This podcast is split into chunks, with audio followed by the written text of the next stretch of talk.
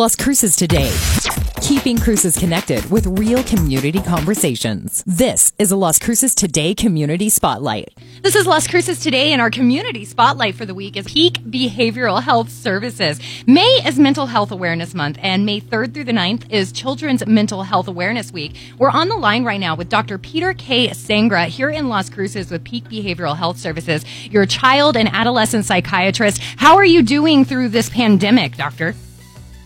Well, you know, it's it's a it's it's been tough. It's been tough for a lot of medical providers, um, especially you know the nurses. And today is uh, National Nurse Day, so hats off to hats off hats off to everyone. Yay! Um, you know, um, and it's very difficult with the community for the community, but we're all you know um, dealing with it together and with their hands held tight. Now, I know we're all dealing with a lot as we move through the stay at home orders and the differences in our lives. And there is really a difference between clinical anxiety and day to day stress. What are some of the early signs of real clinical anxiety? Sure, that's a great question. You know, we are dealing with a lot of tremendous amounts of stress. And uh, what happens with when we define it as clinical anxiety is when that stress kind of lifts off and goes away and the symptoms are still present.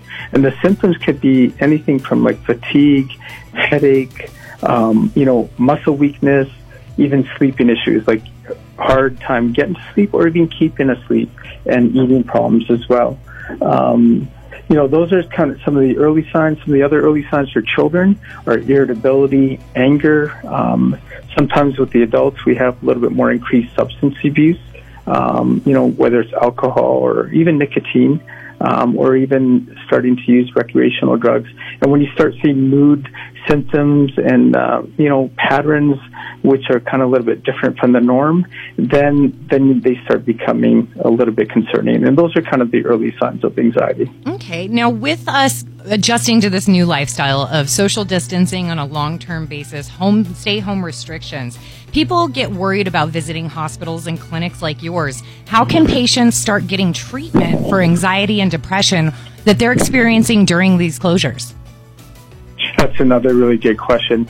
Um, you know, I just want to ensure the listeners, even before these um, these measures came into effect, I think it was on yesterday, May 6th, when the governor said, you know, essential workers to wear masks. We were doing that a long time before, um, you know, with the mask, social distancing.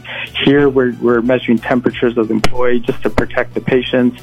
Um, we're doing everything we can here to, um, you know, prevent any um, you know, infection coming into the facility or potential of infection. So we're doing our best really here uh, to prevent it. And I know a lot of the other hospitals are too. Um, you know, if, if an individual is dealing with severe anxiety or depression, there's other ways, you know, we can help here at Peak. You know, Peak offers a free confidential assessment. Um, and we offer inpatient where you would actually come inpatient, but we also offer outpatient services as well. And some of those outpatient services, um, which we have called partial hospitalization, is done online. So they can even get the help while they're online and zooming in from home or a secured location and get assessed, get treated, and receive therapy and family therapy. So we've we've adapted to the uh, you know the pandemic, and we're trying to make it easier for um, for the families and the children that need help. Um, and um, some of the other things with uh, with uh, medical issues is that when anxiety hits, some of these medical issues can be harder to treat as well too. Um, and so then that's something else you got to be aware of. What are some of the things that we can do at home to help treat ourselves almost? Well, that's good. I like that one too because um, that's kind of the things we sometimes take for granted. And some of the things we can do is, you know, simple as walking the dog, taking deep breaths, relaxing, a nice bubble bath my wife makes fun of me all the time because I love bubble baths. and, uh, sometimes I fall asleep in it, but that's kind of how what I do. Um, praying, connecting with God, um, connecting with family, listening to your radio station, right? Right. Listening to the wonderful music and and dancing in the kitchen with your wife or your husband. Um, my wife uh, one day decided to make a favorite meal just to relieve some of her anxiety, and it helped. We have little babies, um, you know, and and uh, at home, and research has stated if you actually hold your baby, it can reduce your anxiety as well. Um, and there's some kind of oxytocin levels that are kind of produced. So I spend a little bit more time engaging in my children and, and my little ones. And when someone has anxiety, it can kind of take them out from being present.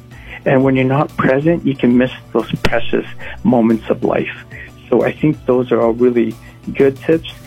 Some of the things that the listeners may want to avoid because what ends up happening, um, especially with the pandemic, is you know, or, or um, they call it screen time um, with laptops and with the cell phones. Yeah, that goes up, and when that goes up, especially at night, even with the kids, it really affects the melatonin in the, the brain and they have issues with falling asleep and that kind of creates more anxiety.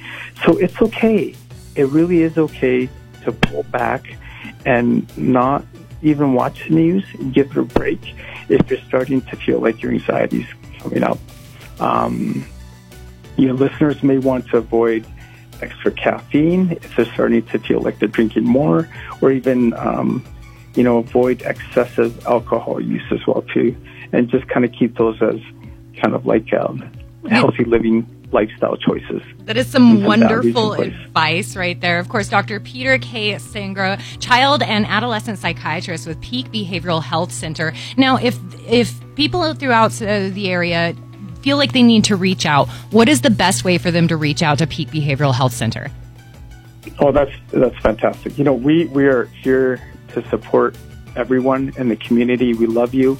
Uh, we are here. We we're all going through this together, and we will survive this together.